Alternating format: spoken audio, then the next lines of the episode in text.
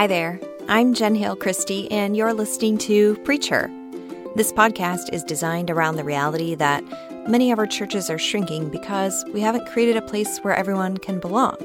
So, if you're seeing that reality in your own church, or you've experienced that and left the church, this podcast is for you. Welcome. This is season one, episode eight, and our title today is The American Dream of Retirement. Our text comes from Luke chapter 12, verses 13 through 21. Someone in the crowd said to him, Teacher, tell my brother to divide the inheritance with me. Jesus replied, Man, who appointed me a judge or an arbiter between you? Then he said to them, Watch out, be on your guard against all kinds of greed Life does not consist in an abundance of possessions. And he told them this parable The ground of a certain rich man yielded an abundant harvest. He thought to himself, What shall I do? I have no place to store my crops. Then he said, This is what I'll do. I will tear down my barns and build bigger ones, and there I will store my surplus grain. And I'll say to myself, You have plenty of grain laid up for many years. Take life easy, eat, drink, and be merry. But God said to him, You fool! This very night your life will be demanded from you. Then who will get what you have prepared for yourself? This is how it will be with whoever stores up things for themselves, but is not rich towards God. You guys know how fire is used, um, sometimes intentionally to create a burn boundary, and also it just naturally occurs to help native plant species, right? Um, it gets the stuff out that you didn't want, the stuff that wasn't supposed to be there in the first place. It gets rid of those things, those non native species, so that the things that are supposed to be there can flourish and grow, the native plants. So, my hope and my prayer for this sermon is that although it might burn like fire, it will help to get rid of the things that were never supposed to be here in the first place, so that the fruit of God's Spirit can grow and flourish in us. I want to talk about how we do retirement accounts in America. As we contribute to investment accounts like retirement accounts, mutual funds, what we're really doing is taking a little bit of our money and investing it in one or more other companies. And some of you might be really good at looking into those companies and making sure that they have practices and policies and values that align with yours. You make sure that they are ethical, above board, engaged in practices that are environmentally responsible, and promote global and social improvement. Some of you might research and know this about the companies before you invest. But my hunch is that most of you are like me. We don't actually know where our money goes. We leave that up to the financial advisors and the mutual fund managers. We don't really understand how this market works, so we leave it up to the professionals. All we know is that you put a little bit of money in an account, it gets mixed up with a bunch of other people's money, it's spread out across a whole bunch of different companies, and then what we get back is a certain percentage 4%, 6%, maybe even 12% return on our investment if we're really lucky. So you put your money in the pot and hope for the best. And years later, when you pull your money out, it comes out with a whole lot more too, if you're lucky. The thing is, we're doing this we are investing in that way so that one day we will get to a point in our lives, and we're betting on it, we'll get to a point of arrival where we get to just stop working and relax because work is hard. We're striving, we're toiling, we labor under the sun, and we do it all so that one day we can put down our work tools, step away from our computers, and just relax. One day, we don't have to punch a clock anymore. One day, we don't have to get up early and put on the work clothes and go to the office and work at a job that we love or hate. We just don't have to do it anymore. We can do whatever we want with our time. And there's money in the bank. The checks keep coming, and we don't have to work for them anymore. Now we're retired and we get to go on vacations endlessly. We can hang around the house, pick our hobbies back up, do all those things that we've been needing to do all these years but never could do because Work took up so much of our time. Now we can finally do all these things we've been wanting to do. This is the American dream of retirement. I can't wait for it, right? But at what cost? The American dream of retirement. I wonder, I mean, this passage has me thinking that it might be broken. And I don't want to think that because I've been buying into it for plenty of years now. Dave and I both have been. You know, we have retirement accounts, just like many of you, and we've all been taught that this is part of being a responsible adult. You start setting aside and investing in your future. Because we all want to get to a point where we don't have to work anymore, right? And on that day, we want to start making withdrawals from that account, that chunk of money where we put in a little bit every month and it grew based on the success of those businesses. Their success has been trickling down to us. And how did they earn that money? Well, we don't really know. We don't really know what they were doing, what they were selling and promoting, who they might have helped or injured along the way. We have no idea. Dave and I actually sat down with a financial advisor um, a couple months ago and asked this was for his um, retirement account with his company, his 401k.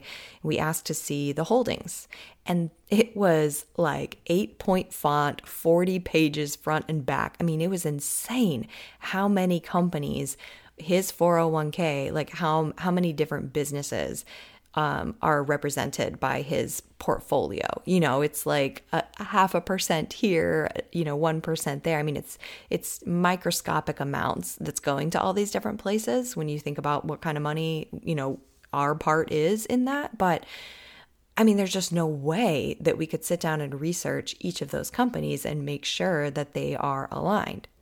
But anyway, so we don't really know what all these companies are doing. But we're storing up now for later so that we don't have to work anymore someday. So that one day we can have the good life. So that we can eat, drink, and be merry. Because that's what we all want to do one day, right? But it's not like that for everyone, is it? I mean, this American dream of retirement doesn't work out like that for everyone.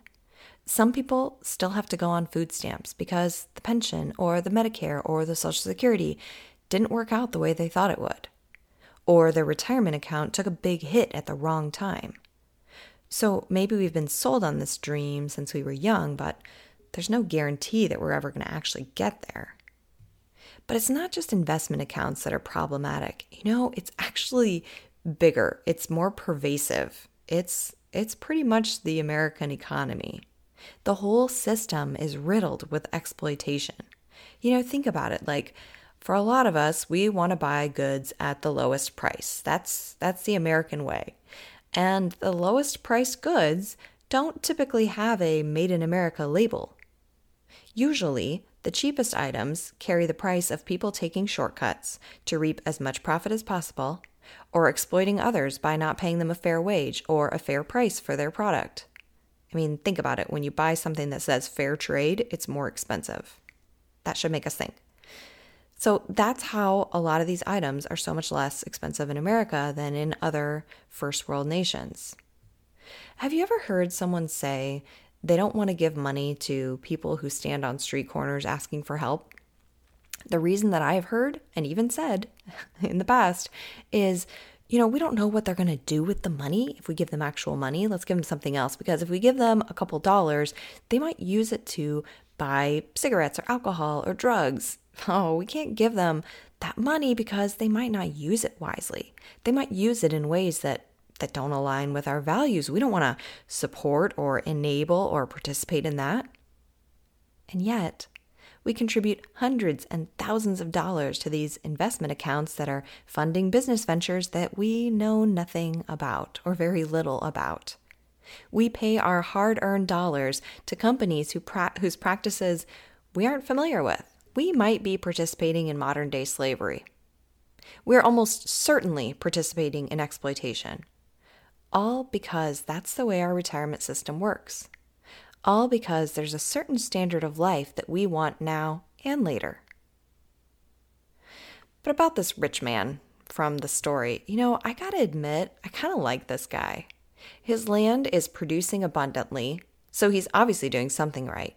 The harvest is so plentiful that he doesn't have room to store it all. His stuff holding containers are awful. But he's a smart guy and he comes up with a plan so that he can live off of what the land has produced for years to come. I mean, he sounds like a guy who knew where to put his assets to get his retirement account in a comfortable place. And it's not like he had some outrageous or reckless plan for what to do with his retirement income. He just wanted to relax, eat, drink, and be merry. I mean, who can fault him for that? But the thing is, he doesn't seem to be thinking about anybody but himself. When the land produced abundantly, he thinks only of himself and what he can do to maximize the benefits of this growth, which is actually a very American thing to do. It's a strong business minded thing to do. But he's not considering anyone else. Not the people who toil in his fields and vineyards. Not the people who have to work to tear down those barns and build bigger ones for him. Probably the same slaves and servants and workers who have been harvesting in the scorching sun, working overtime, double time to get this huge crop, right? And now he's going to make them work even harder to tear down the barns and build bigger barns He's going to make them work harder, longer hours so that he doesn't have to work at all, so that he can sit back and relax. He's not thinking about the people that he gets the seeds from or who help bring water to the fields. I mean, how many people are actually involved in some way in all the processes that lead to this one rich man having an abundance of crops? It really isn't all his work. But he's taking all the credit, he's taking all the profit, and he's leaving everybody else out in the cold. So it seems.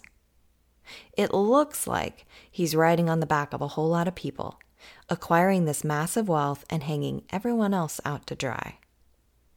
And I have a big problem with this.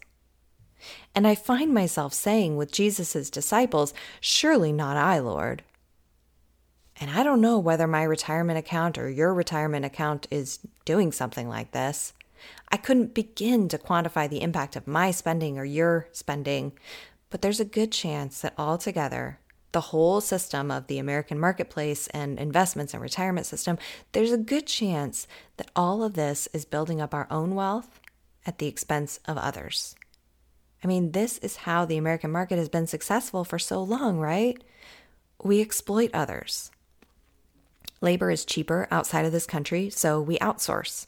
And sometimes it's fine and it's above board and it's boosting the economy of that country, and that's great.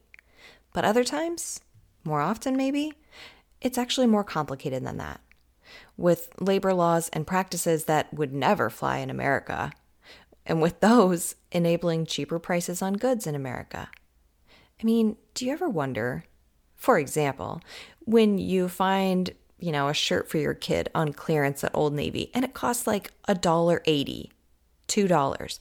I mean, do you ever wonder how could this even have been made for that amount of money? If you've ever like gone to a fabric store, you know, like how how could they have that amount of fabric alone for that amount of money? How could they do that? Let alone sell it for any amount of profit. I mean, how cheaply are these goods being made in terms of material and labor for them to be sold at such a low price in this country. We keep prices low here for ourselves at the expense of our brothers and sisters around the world who are toiling under the sun, who probably don't have retirement accounts and dreams of one day no longer working. Now, it's way more complicated than this. I am certain. I am way oversimplifying. But my point is the way that our economic system is set up is exploitative. And I worry. I worry that we might be storing up for ourselves and building bigger barns and riding on the backs of others and then leaving them out in the cold without meaning to, probably without even realizing it. And I get to thinking about our own prosperity and what sort of prosperity, what level of lifestyle this secures, this way of getting the lowest prices for goods, this way of building up for retirement, laying up treasures on earth so that we won't have to work in the future. I wonder about that prosperity and whether there's a way that we could invest more creatively to ensure prosperity for more than just ourselves. I mean, this is crazy. Okay, this is crazy and no one's to do this, but what if someone decided to design their own sort of retirement plan that started by saying, I'm going to work as long as I need to work. As long as I'm able, I'm going to keep working. And so they didn't plan to just stop working at a certain age that the system says you're allowed to stop working. Instead, they plan to keep contributing to society through work and other ways as long as they're able. And by the way, we know that continuing to contribute in meaningful ways will actually help you live longer.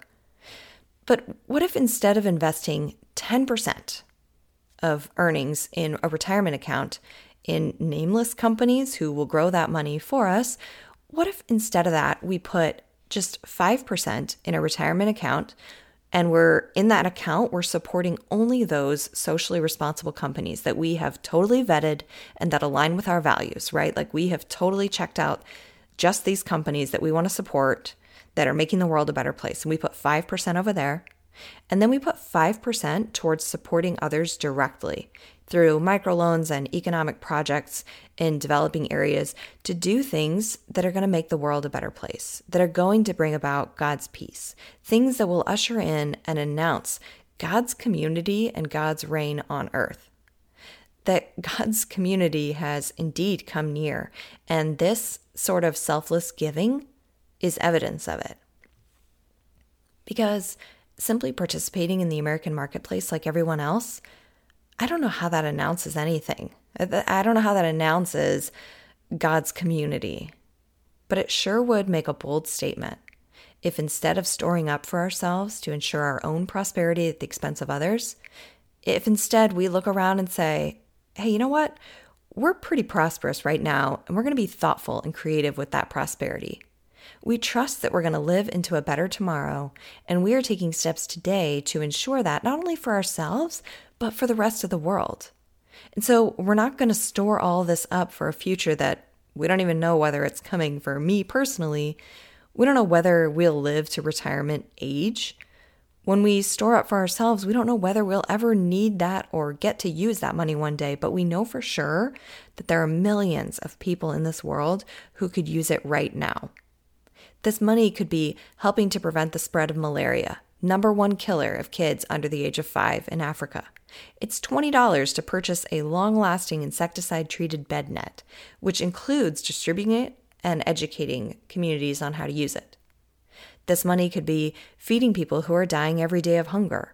More than 800 million people worldwide are undernourished. For just $120, we could buy a goat a sheep, or a pig for a family in a developing nation.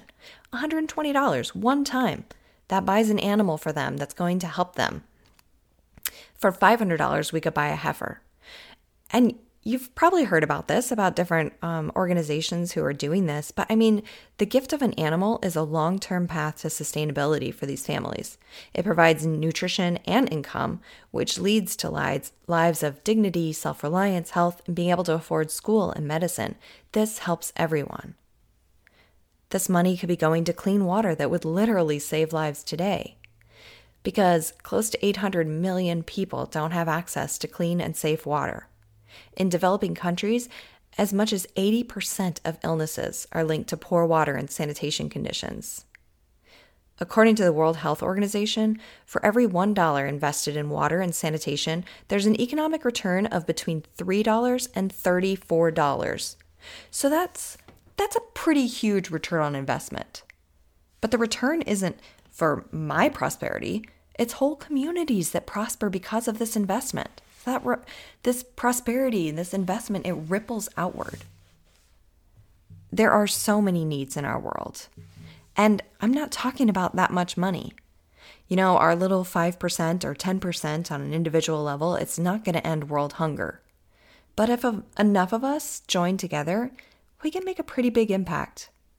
And more importantly, the dollar amount isn't even the biggest part of this. It's the mindset, it's the heart set what it does to us, and how it shapes us and draws us closer to the heart of God. I know I'm oversimplifying it. Okay, we're all going to get creative in our own lives, in our own families, in our own communities with how we actually do something about this. And I'm not advocating that we give it all away and live on the streets.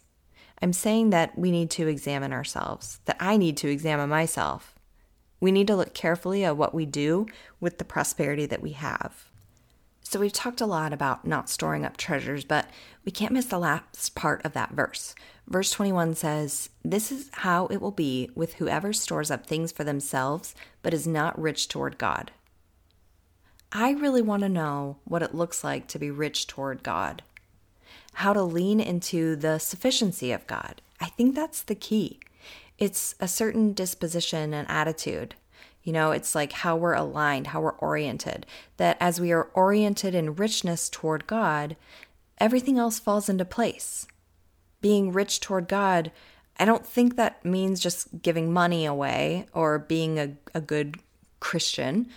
It can mean some of those things, but that's not the whole picture. Fundamentally, I think it's about the way our hearts are oriented. That as we're open to God, as we are freely receiving God's grace, as we are being grateful continually for all that God has given us, as we are naming God's work in our lives and in our world and not claiming it for ourselves, that's being rich toward God. There's always more that we could be doing.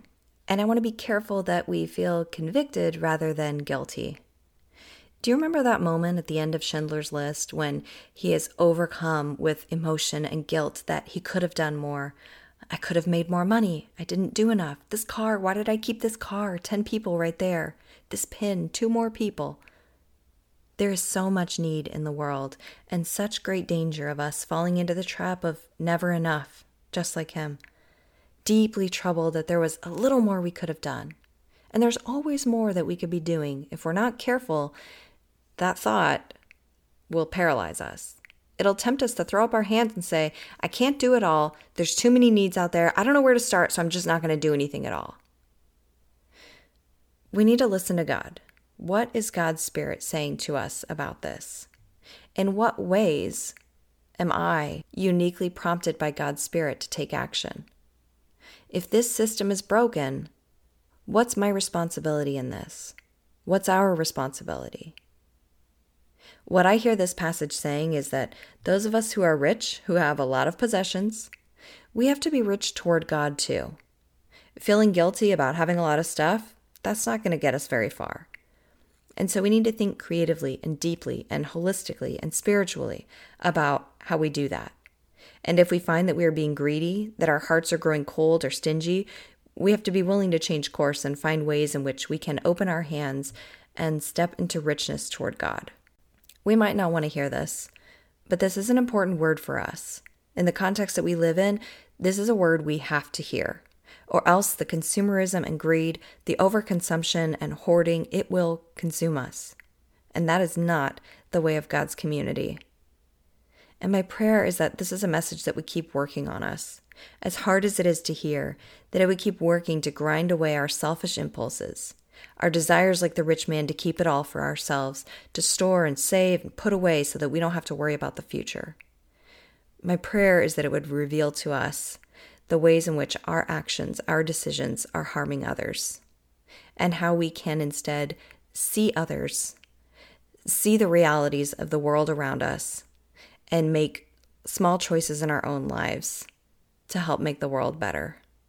I have to say a word to those of you who are already retired or who are nearing retirement, to those for whom retirement isn't actually all easy life and vacation.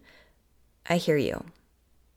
To those for whom retirement signals an opportunity to pursue a different purpose and passion, and who look forward to serving our community on a more full time basis, I hear you. To those who don't have the luxuries I'm describing today, luxuries like setting aside and saving up, I hear you. To those of you who don't fit neatly into any of these categories, I hear you. There's a word and a caution here for all of us. The caution here is against the kind of greed that only stores up for itself. The caution is against the kind of scarcity mentality that says, there's only enough for me. The caution here is against the kind of consumption that turns a blind eye to the exploitation that provides cheap goods and labor. Friends, may we engage in our global economy with eyes wide open. May we resist being complicit with exploitation. May we pursue the prosperity of all the people of the earth. And may we take seriously the task of good stewardship not hoarding or wasting, but giving and sharing freely with open hands and open hearts. And in this way, may we be rich toward God. If today you find yourself on the outside, without a seat at the table or a voice in the conversation, may you lean into the truth that you're always welcome in God's community. If you're one who bears the name minister, pastor, elder, shepherd, or you're considered a religious or faith leader, may you extend God's yes to those you might have said no to in the past. May you be emboldened and encouraged to honor the space that God has already created for all. If something in you was stirred today, reach out. Hearing from you helps to shape the future of this podcast and this community. You can always email me at jenhalechristie at gmail.com or connect on Instagram or Facebook or LinkedIn at jenhalechristie. Thank you to all who have already emailed, texted, and connected through social media please consider subscribing, rating, and reviewing this podcast. It lets me know you're part of this community, you find value here, and it helps others discover it. Thank you for listening, and I'll see you next time.